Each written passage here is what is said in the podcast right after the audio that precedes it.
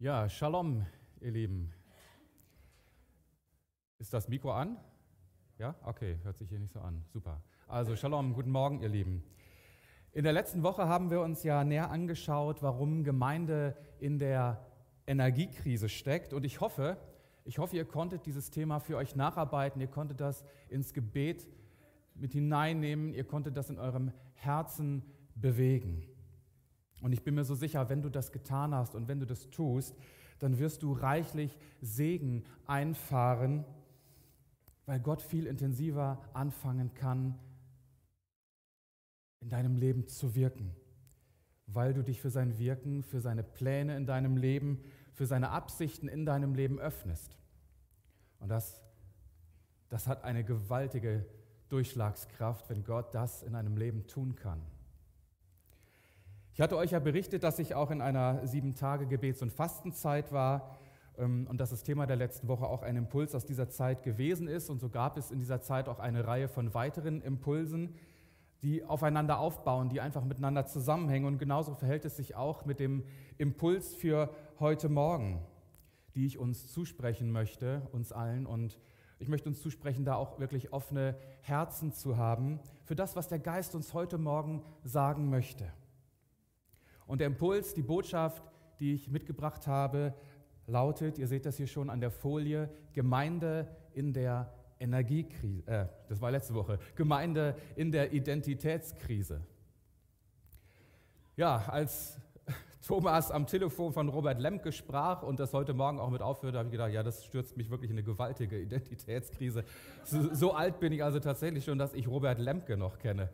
Alter Schwede. Ja, Identitätskrisen können aber auch weniger schön sein.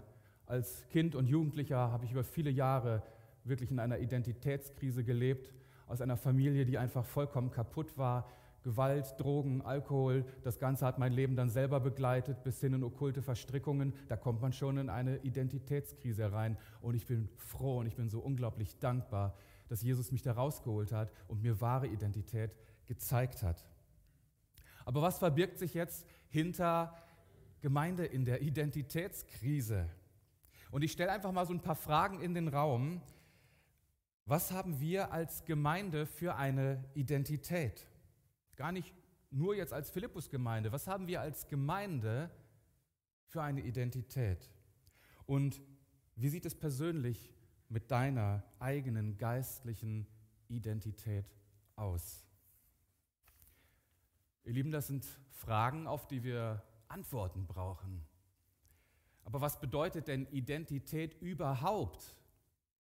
Ich habe dazu mal, merkt man dann auch, dass ich schon etwas älteren Semesters bin, ich habe den Duden aus dem Regal gezogen und aufgeschlagen. Ich habe nicht im Internet recherchiert.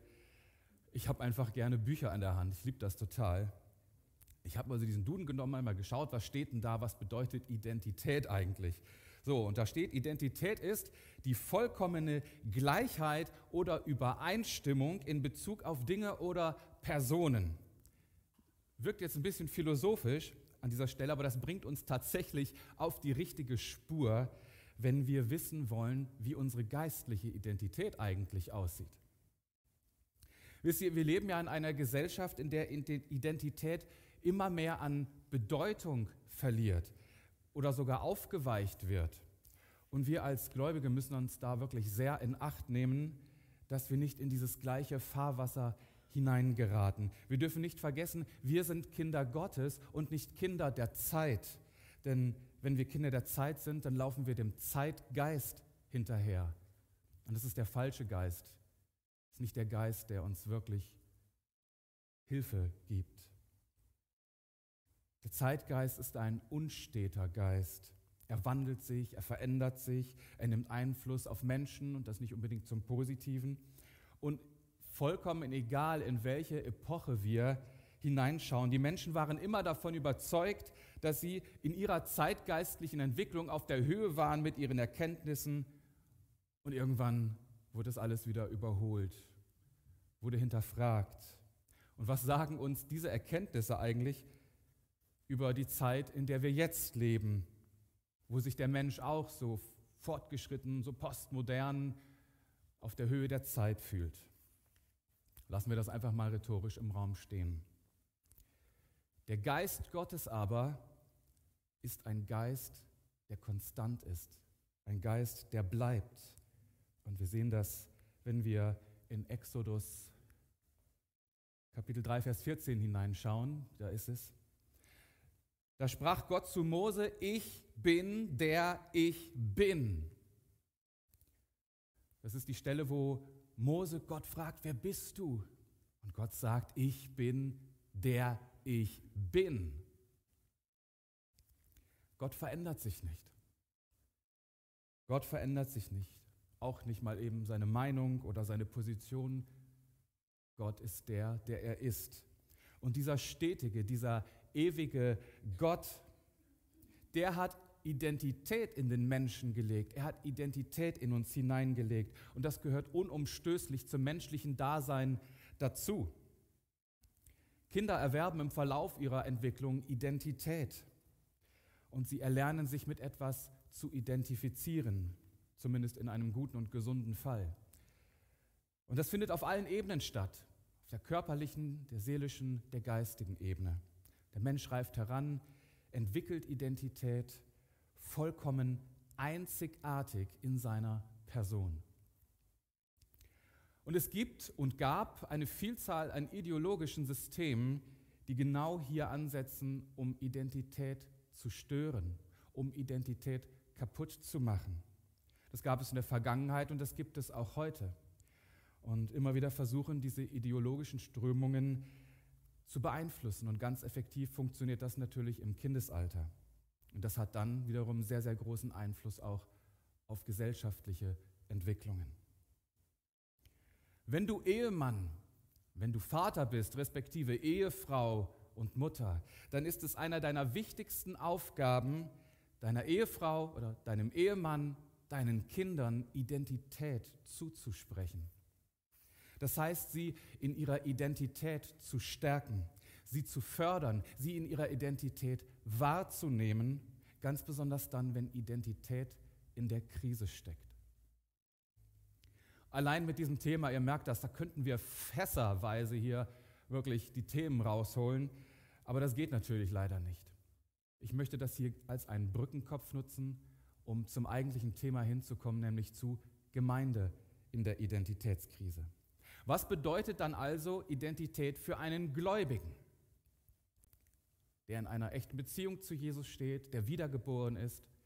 Was bedeutet Identität? Mir ist das total wichtig, dass du für dich ganz persönlich erkennst, welche Identität Christus dir gegeben hat, die er in dein Leben gelegt hat. Und auch das ist ein Thema, das ist extrem vielschichtig und ich werde ganz bestimmt nicht alle Facetten hier rausholen und beleuchten können. Aber ich glaube, dass der Heilige Geist uns heute auch in komprimierter, kompakter Weise etwas mit auf den Weg geben möchte. Impulse, die uns helfen, ja in unsere persönliche, geistliche Identität hineinzuwachsen und damit Gemeinde zu gestalten, Reich Gottes zu gestalten. Und nun möchte ich euch eine Frage stellen. Kennt ihr die große Lüge? Kennt ihr die große Lüge? Ich sehe fragende Gesichter, noch nie davon gehört.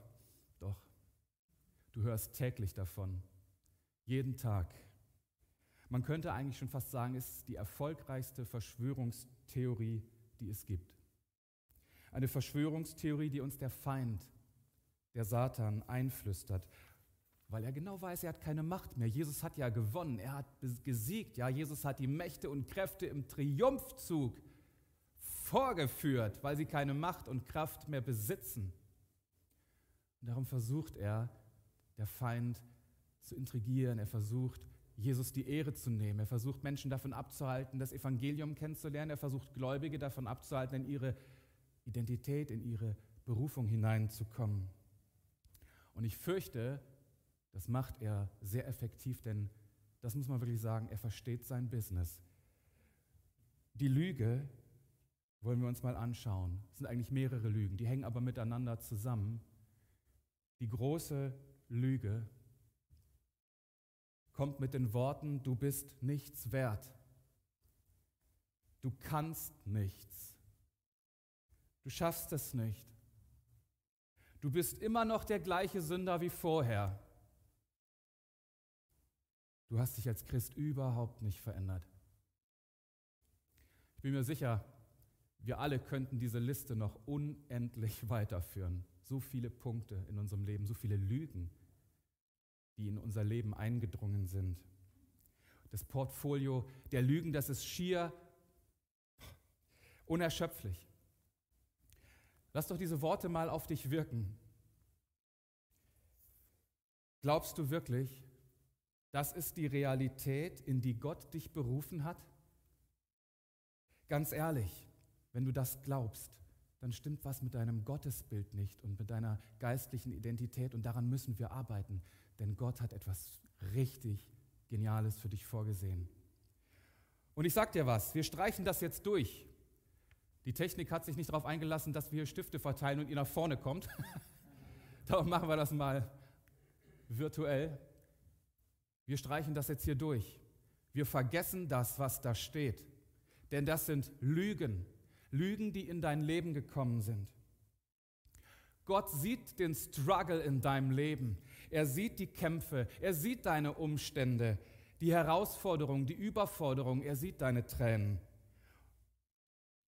Er sieht, woran du zerbrichst, immer wieder zerbrichst und nicht vorankommst und woran deine geistliche Identität noch krankt. Und ich sage ganz bewusst noch, denn es gibt Heilung, es gibt Wiederherstellung, es gibt Erneuerung und es gibt Wahrheit, und dagegen kommt die Lüge nicht an. Wahrheit, von diesem, ihr erinnert euch, diesem Ich bin, der ich bin, Gott, dem Lebendigen, dem Einzigen, dem wahrhaftigen Gott. Sich von diesen Lügen zu trennen, das kann ganz unterschiedlich sein. Bei manchen ist das ein Fingerschnips und dann sind sie von diesen Lügen frei und können wirklich ganz neu ihre Identität in Christus kennenlernen. Und bei manchen sind es Prozesse, das dauert, das zieht sich. Es macht mürbe, es raubt auch ein bisschen die Hoffnung, drängt die Hoffnung in den Hintergrund, bis dann aber irgendwann doch endlich Veränderung im Leben sichtbar wird und Befreiung erlebt werden kann. Warum das bei den Menschen so unterschiedlich verläuft, ist letztlich nur Spekulation, aber ich glaube, dass Gott damit auch auf unser ganz persönliches Wesen, auf unseren Glauben reagiert, wie er mit uns arbeitet und wie er uns wo auf welche Wege hinführt. Ich wünschte selbst in so manchen Situationen in meinem Leben oder an Punkten meines Lebens, das würde schneller gehen, diese Identitätsveränderung, diese Heiligung in Christus, ihm ähnlicher werden zu können. Ich wünschte echt, das würde schneller gehen. Und ich habe oft echt den totalen Frust, weil ich das Gefühl habe, ich komme nicht voran. Es geht nicht weiter. Und immer wieder derselbe Mist. Ehrlich. Manchmal bin ich es wirklich leid. Und ich bin trotzdem dann so froh, dass ich das ins Gebet bringen kann. Dass ich das vor ihn bringen kann. Und ich möchte von einer Situation erzählen, die war jetzt vor circa 2 Wochen. Die habe ich erlebt und der Herr hat mich so sehr ermutigt. Das war richtig cool. Und ich möchte es weitergeben, vielleicht ermutigt es ja auch dich. Ich hatte, wie so oft, echt totalen Struggle. Ich habe gekämpft und ich bin gefallen. Und ich bin mit mir selbst nicht klargekommen. Ich habe mich so sehr über mich selber geärgert. Ich stand mir selber im Weg und ich wusste irgendwie nicht so richtig weiter. Und dann habe ich mein Herz ausgeschüttet. Ich habe es wirklich ausgeschüttet, wie du so einen Eimer voll Wasser ausschüttest vor den Herrn. Und ich habe gebetet, ich habe gefleht, ich habe geweint. Und als ich mich dann irgendwann mal wieder beruhigt hatte, sagte Jesus, schlag doch mal Philipper 3,12 auf. Und soll ich dir was sagen? Hatte ich überhaupt keinen Bock drauf. Ich hatte keinen Bock, Philipper 3,12 aufzuschlagen. Ich war viel zu trotzig. Was ist denn, wenn ich mir das jetzt nur selber zugesprochen habe? Schlag doch mal Philipper 3,12 auf. Und dann schlage ich es auf und dann hat es überhaupt keinen Effekt, weil die Stelle mit mir überhaupt nichts zu tun hat. Aber Jesus hat nicht locker gelassen. Schlag Philipper 3,12 auf. Und irgendwann hat er mich weich gekocht. Und dann habe ich das nachgeguckt in meiner Bibel-App und dann las ich den Vers und ich bin froh, dass er nicht nachgelassen hat und ich seiner Aufforderung nachgekommen bin. Ich hatte keine Ahnung, was in Philipper 3,12 steht. Da stand: Ich will nicht behaupten, das Ziel schon erreicht zu haben oder schon vollkommen zu sein. Doch ich strebe danach, das alles zu ergreifen, nachdem auch Christus von mir Besitz ergriffen hat. Ihr könnt euch nicht vorstellen, wie mich das erwischt hat. Das hat mich völlig fertig gemacht. Ich war extrem geflasht. Und wenn der große Apostel Paulus das bekennt, wie viel mehr denn dann ich? Wie viel mehr denn dann ich? Jesus hat mir gezeigt, dass es manche Dinge gibt, die ihre Zeit benötigen und Geduld gefragt ist, aber es bleibt immer in seinem Plan. Immer. Heiligung ist ein wirklich mühsamer Weg der Veränderung. Vielleicht kennt ihr die Worte Jesu: Geht hinein durch die enge Pforte, bleibt auf dem schmalen Weg. Das ist Heiligung. Das ist Heiligung. Und Jesus hat nie gesagt, dass das einfach werden würde. Aber er hat uns zugesprochen, dass er diesen Weg mit uns geht. Aber Achtung, es ist kein Freifahrtschein für unser Fehlverhalten, kein Freifahrtschein, um zu sündigen. Gott sieht unser Herz. Gott sieht unser Herz und unser ganzes Wesen. Er sieht bis unsere letzte Faser sieht er hinein. Und wenn da nicht der Wunsch nach Veränderung, das Streben nach Heiligung ist, dann brauchen wir uns auch nicht zu wundern, wenn unsere Identität in Christus nicht reift und wächst. Ich möchte von seiner Identität mehr in meinem Leben erkennen und ich möchte vor allen Dingen, dass andere es in mir erkennen, damit sie aufmerksam werden und denken: Wow, da ist irgendetwas im Leben, was Veränderung bringt, Rettung, Heiligung, da ist das Evangelium. Und ich bin mir sicher, er wird es machen. Er wird es machen, davon bin ich überzeugt, selbst wenn ich noch so heftigen Struggle, noch so heftige Kämpfe in meinem Leben durchmachen muss. Am Ende ist und bleibt Jesus der Sieger. Und wir wollen uns jetzt 2 Bibelstellen anschauen, die uns diese Wahrheit unserer Identität nochmal näher bringen. Es gibt natürlich viele mehr Stellen, es sind nur die 2. Und sie offenbaren sich uns, wenn wir das Wort Gottes studieren. Dazu ermutige ich dich, dass du das auch immer wieder tust. Lasst uns zur ersten Stelle kommen, 1. Korinther 5,17. Da steht: Wenn also jemand mit Christus verbunden ist, ist er eine neue Schöpfung. Was er früher war, ist vergangen. Sieh doch, etwas Neues ist entstanden. Mit meinen einfachen, komprimierten Worten: Jesus macht alles neu. Leg die Lüge ab, die dir eingeredet wird und die du dir selber schon zusprichst, mit der du schon dein Leben gestaltest. Ich werde nie aufhören können zu rauchen. Ich werde nie aufhören können, Pornografie zu schauen. Ich werde nie aufhören können, negativ zu denken. Ich werde nie aufhören können, mit welchen schlechten Gewohnheiten auch immer. Das ist eine Lüge. Leg diese Lüge ab in deinem Leben. Und wenn du mit Jesus lebst und wenn du wiedergeboren bist, dann bist du neu. Hey, und ich kann dich funkeln sehen, so neu bist du. Du bist neu, du bist eine neue Schöpfung. Halleluja. Glaub doch nicht die Lügen, die dir versuchen, dein Leben vorzugeben. Entdecke deine neue Identität in Christus. Wachse in diese Identität hinein. Ich habe den Impuls, dass wir auch nochmal über Heiligung reden. Diese 3 Ebenen der Heiligung: Geist, Seele und Körper. Total spannendes Thema. Führt uns bis zurück ins Alte Testament. Da ist man überrascht. Das werden wir unbedingt nochmal machen. Aber jetzt kommen wir zur zweiten Bibelstelle, nämlich Epheser 2,20.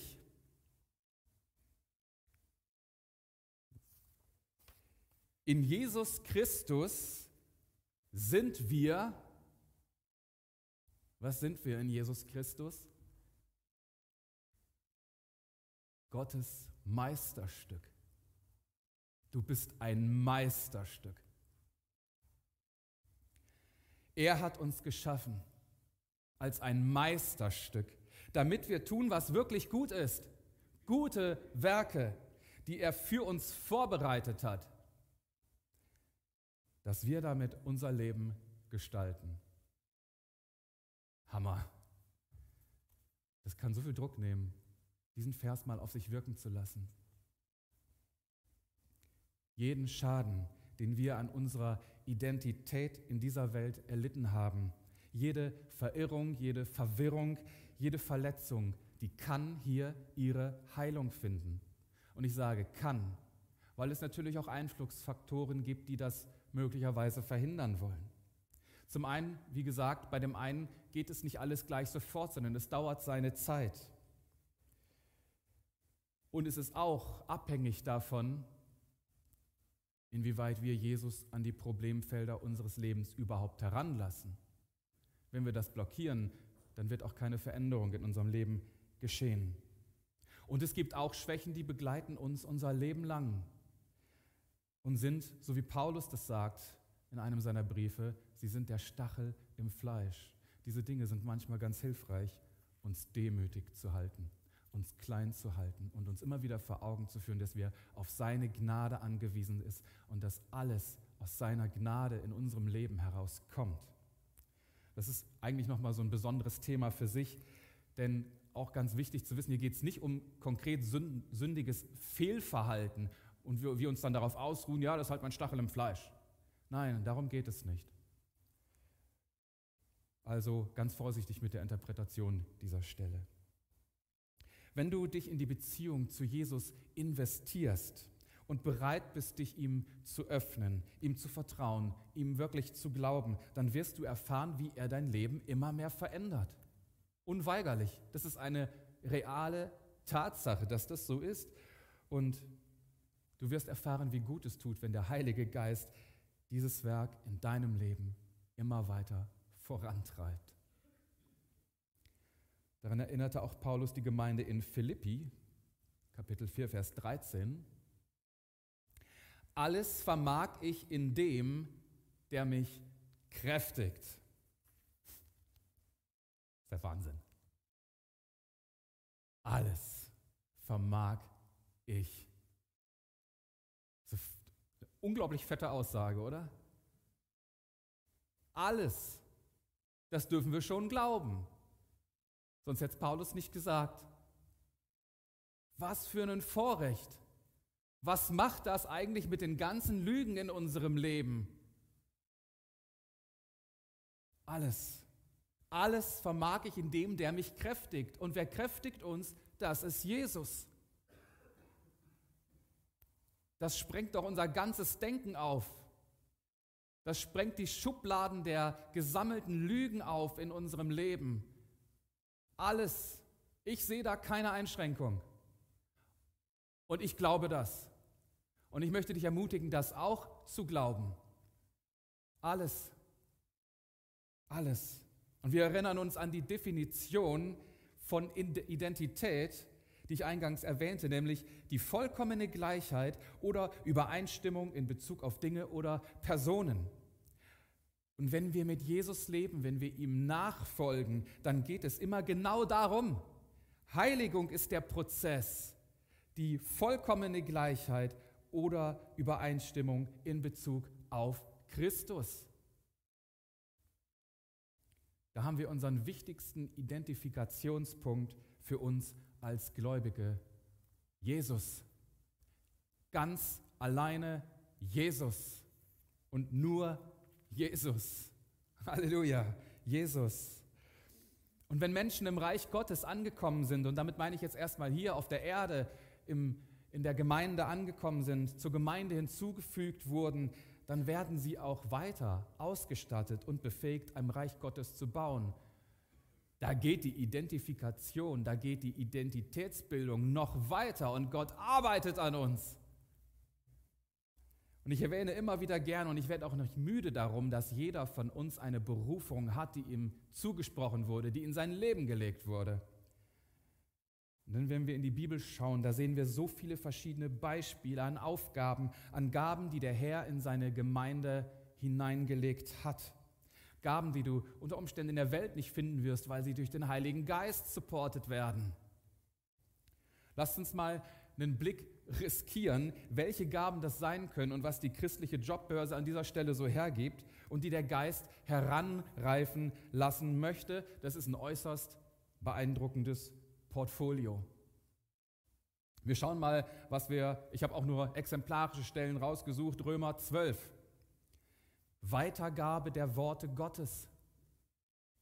Seelsorger, wir finden dort die Unterstützung Bedürftiger oder auch die Praktiker, die gebraucht werden, um Reich Gottes zu bauen. Wir finden in 1. Korinther 12 die Aufgaben, Offenbarungen des Geistes. Worte der Weisheit und Erkenntnis, besondere Glaubenskraft, Heilungsgaben, Wunderwirkungen, Verkündigung der Weisungen Gottes. Und wenn wir noch eine Stelle dazu nehmen, Epheser 4, da haben wir nochmal Kerngaben, die für den Gemeindebau sehr, sehr wichtig sind. Da ist von Aposteln die Rede, von Propheten, von Evangelisten, von Hirten, von Lehrern. Und wir können uns noch weitere Stellen anschauen, aber ich glaube, hier wird etwas Essentielles für uns deutlich. Und ich möchte dir auch den Anstoß geben, für dich zu entdecken, mit welchen Gaben, mit welchen Aufgaben Gott auf dich wartet, welche Berufungen da für dich warten, damit er durch dich Gemeinde bauen kann. So ein wertvoller Mensch bist du, so eine wertvolle Identität hast du, dass Gott mit dir Gemeinde bauen möchte. Herzliche Grüße an dieser Stelle dann auch an Stefan Brinkmann, von dem ich mir das Logo der christlichen Jobbörse gemobst habe. Er hat sein Okay dazu gegeben. Also Stefan, falls du das sehen solltest, herzlichen Dank dafür. Er hat ja die christliche Jobbörse gegründet. Ihr findet das auch im Internet. Und wer tatsächlich nur einen Job sucht und keine Geistesgaben, der kann da mal vorbeischauen. Ne? So, damit beenden wir den Werbeblock dann für heute.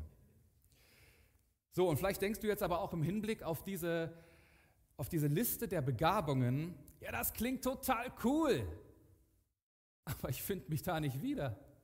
Kann ja sein, ist kein Ding. Hey, mach dir keinen Kopf. Ich glaube nämlich ganz ehrlich, dass wir hier in unserer Gemeinde, was das anbelangt, auch echt noch am Anfang stehen. Und da müssen wir dringend einsetzen, da müssen wir dran arbeiten. Aber ich spreche dir zu, du darfst ermutigt sein. Das hat was mit dir zu tun.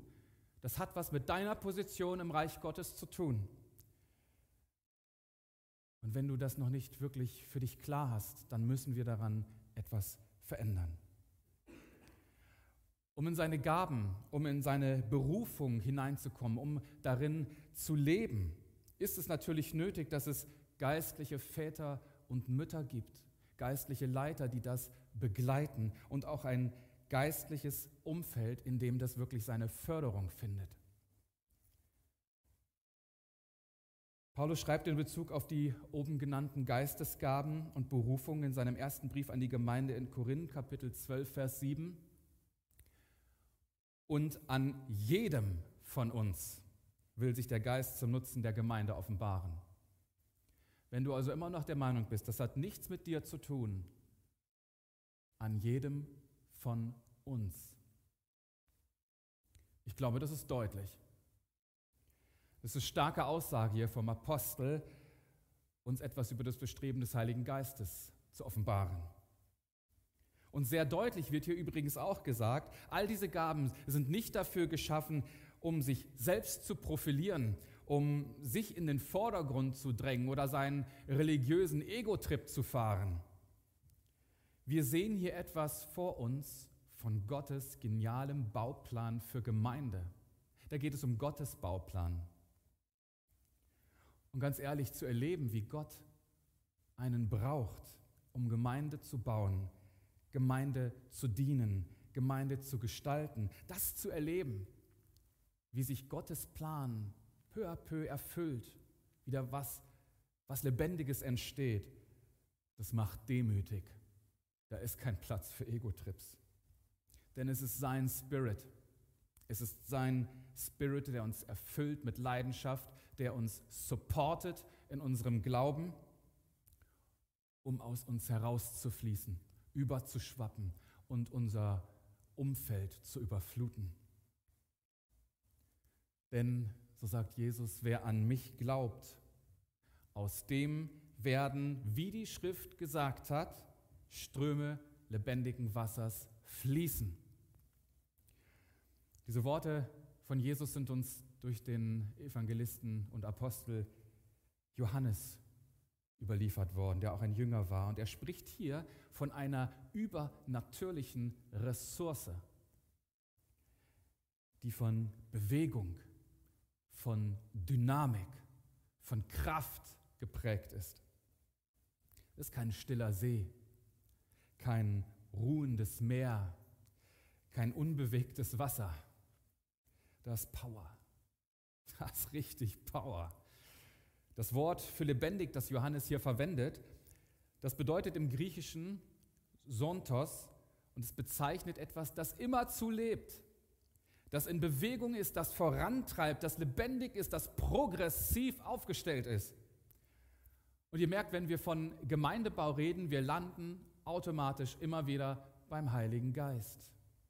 Denn es ist der Geist Gottes, der in die Welt hineinruft. Es ist der Geist Gottes, der Gemeinde baut, um Reich Gottes zu offenbaren in dieser Welt. Und die Gemeinde, die Church, die Versammlung, die Gemeinschaft der Heiligen, der Gläubigen, wie immer man das jetzt auch nennen möchte, steht damit auch in Verantwortung, diese Ströme, diese Progressivität zuzulassen, zu kanalisieren, nach innen und weiterzuleiten nach außen. Und als ich so diesen Impuls damals im Gebet so hin und her bewegt habe, darüber nachgedacht habe, da kam mir so ein Bild. Und zwar das Bild einer Docking Station. Für alle, die nicht wissen, was eine Docking Station ist, möchte ich das kurz erklären. In meinem Büro habe ich so eine kleine Station, also auf dem Schreibtisch stehen, und wenn ich dann zur Arbeit gehe, in mein Büro komme, dann nehme ich mein Notebook und klicke das auf diese Docking Station auf. Also der Rechner wird angedockt. Und ohne diese Docking Station könnte ich einige Tools bei der Arbeit überhaupt nicht nutzen und schon gar nicht längerfristig, weil irgendwann der Akku auch aufgebraucht ist. Die Docking Station stellt mir also gewisse Dinge zur Verfügung, damit ich arbeiten kann. Ich komme nicht, also ohne diese Station, nicht auf wichtige Server, ich komme nicht ins Internet, auf bestimmte Arbeitsplattformen, wo ich mir Informationen ziehen kann. Außerdem koppelt die Docking Station mich mit anderen Geräten wie einem Drucker oder noch mehreren Monitoren. Da habe ich dann gleich noch mehr Durchblick. Ich sehe viel mehr. Und am Ende habe ich auch die Stromversorgung, die mir dauerhaft gewährt ist, die ich brauche. Und jetzt stellt euch mal vor, Gemeinde ist so eine Docking Station. Ein Ort, an dem Gläubige mit ihrer Berufung, ihrer geistlichen Identität andocken können. Hammerbild, finde ich. Das ist das Bild von Gemeinde, in dem, wo im Wort Gottes die Rede ist, ja. Das ist Gemeinde, wie sich Gemeinde aufstellt. Hier finden Gläubige ihre Berufung. Hier wachsen und reifen sie in ihrer Identität. Und das ist der Auftrag von Gemeinde, das im Blick zu haben, zu fördern. Sie ist ein Ort, Gemeinde ist ein Ort, an dem die Berufung der Gläubigen gefördert wird. Und in diesem Zusammenspiel von Gemeinde und Berufungen, einzelner Berufungen, Mandaten, Geistesgaben, da entsteht eine ganz besondere Synergie, ein Zusammenspiel, eine Bündelung der Ressourcen, die geistliches Wachstum hervorbringt. Die Gläubigen in ihren einzelnen Berufungen geben der Gemeinde geben ihre Bestimmung in die Gemeinde hinein und prägen damit geistliche Atmosphäre. Die Gemeinde gibt den Gläubigen Support und rüstet sie zu, nimmt sie in Jüngerschaft, stärkt sie in ihrer geistlichen Identität. Und Jüngerschaft bedeutet ganz konkret anzudocken, sich einzuklicken. Das ist auch ein Miteinander, was sehr nah ist, sehr intim, ganz nah. Und dazu braucht es eine Atmosphäre von Vertrauen und Verschwiegenheit. Gläubige brauchen ein solches Umfeld, um ihre Geistesgaben entdecken und sie ausleben zu können, um in ihnen zu wachsen und supported zu werden. Und da möchte ich die Fäden jetzt wieder zusammenführen und die eingangs in den Raum gestellten Fragen wieder aufgreifen. Was haben wir als Gemeinde für eine Identität? Und wie sieht es mit deiner eigenen geistlichen Identität so ganz persönlich aus? Wir haben uns ein wenig dazu angeschaut. Gemeinde ist der Ort, an dem Reich Gottes gelebt wird, wo Jesus sich offenbart. Gemeinde ist kein Ort für Ego-Trips, kein Ort für Selbstverwirklichung, sondern ein Ort, wo Jesus absolut lebendig ist. Gemeinde ist ein Ort, an dem Berufene in ihre Berufung hineinkommen dürfen, ein Ort, an dem Jüngerschaft gelebt wird, ein Ort, an dem man gemeinsam lernen und wachsen kann, ein Ort, wo Ermutigung und Ermahnung gleichermaßen stattfindet. Wisst ihr, wenn wir ins Neue Testament schauen und da ist von Ermahnung oder Ermutigung die Rede, dann ist das übrigens immer das gleiche Wort, ein und dasselbe Wort für Ermahnung oder Ermutigung. Das finde ich einen spannenden Kontext. Wie ist es mit deiner eigenen geistlichen Identität? Wie steht es damit? Ich kann dir diese Frage natürlich von hier vorne nicht beantworten. Aber kennst du deine Identität in Christus? Was sagt dir die geistliche Jobbörse, die wir uns gerade angeschaut haben? Ich ermutige dich, nimm, was Gott für dich hat. Ich ermutige dich, nimm, was Gott für dich hat. Und dann gib es weiter. Lass es fließen. Ströme lebendigen Wassers. Und jetzt am Ende dieser Predigt müssen auch gar nicht alle Fragen irgendwie beantwortet sein. Im Gegenteil, es ist gut, wenn wir mit Fragezeichen nach Hause gehen, wenn uns Fragen bewegen, die der Heilige Geist uns dann im Gebet, im Fasten, wie auch immer, beantworten kann. Wenn wir uns Zeit nehmen, ihm einfach zu begegnen und sagen, hey, was hat das mit meinem Leben zu tun? Ich ermutige dich also, dich diesen Fragen zu stellen und dich auf den Weg zu machen.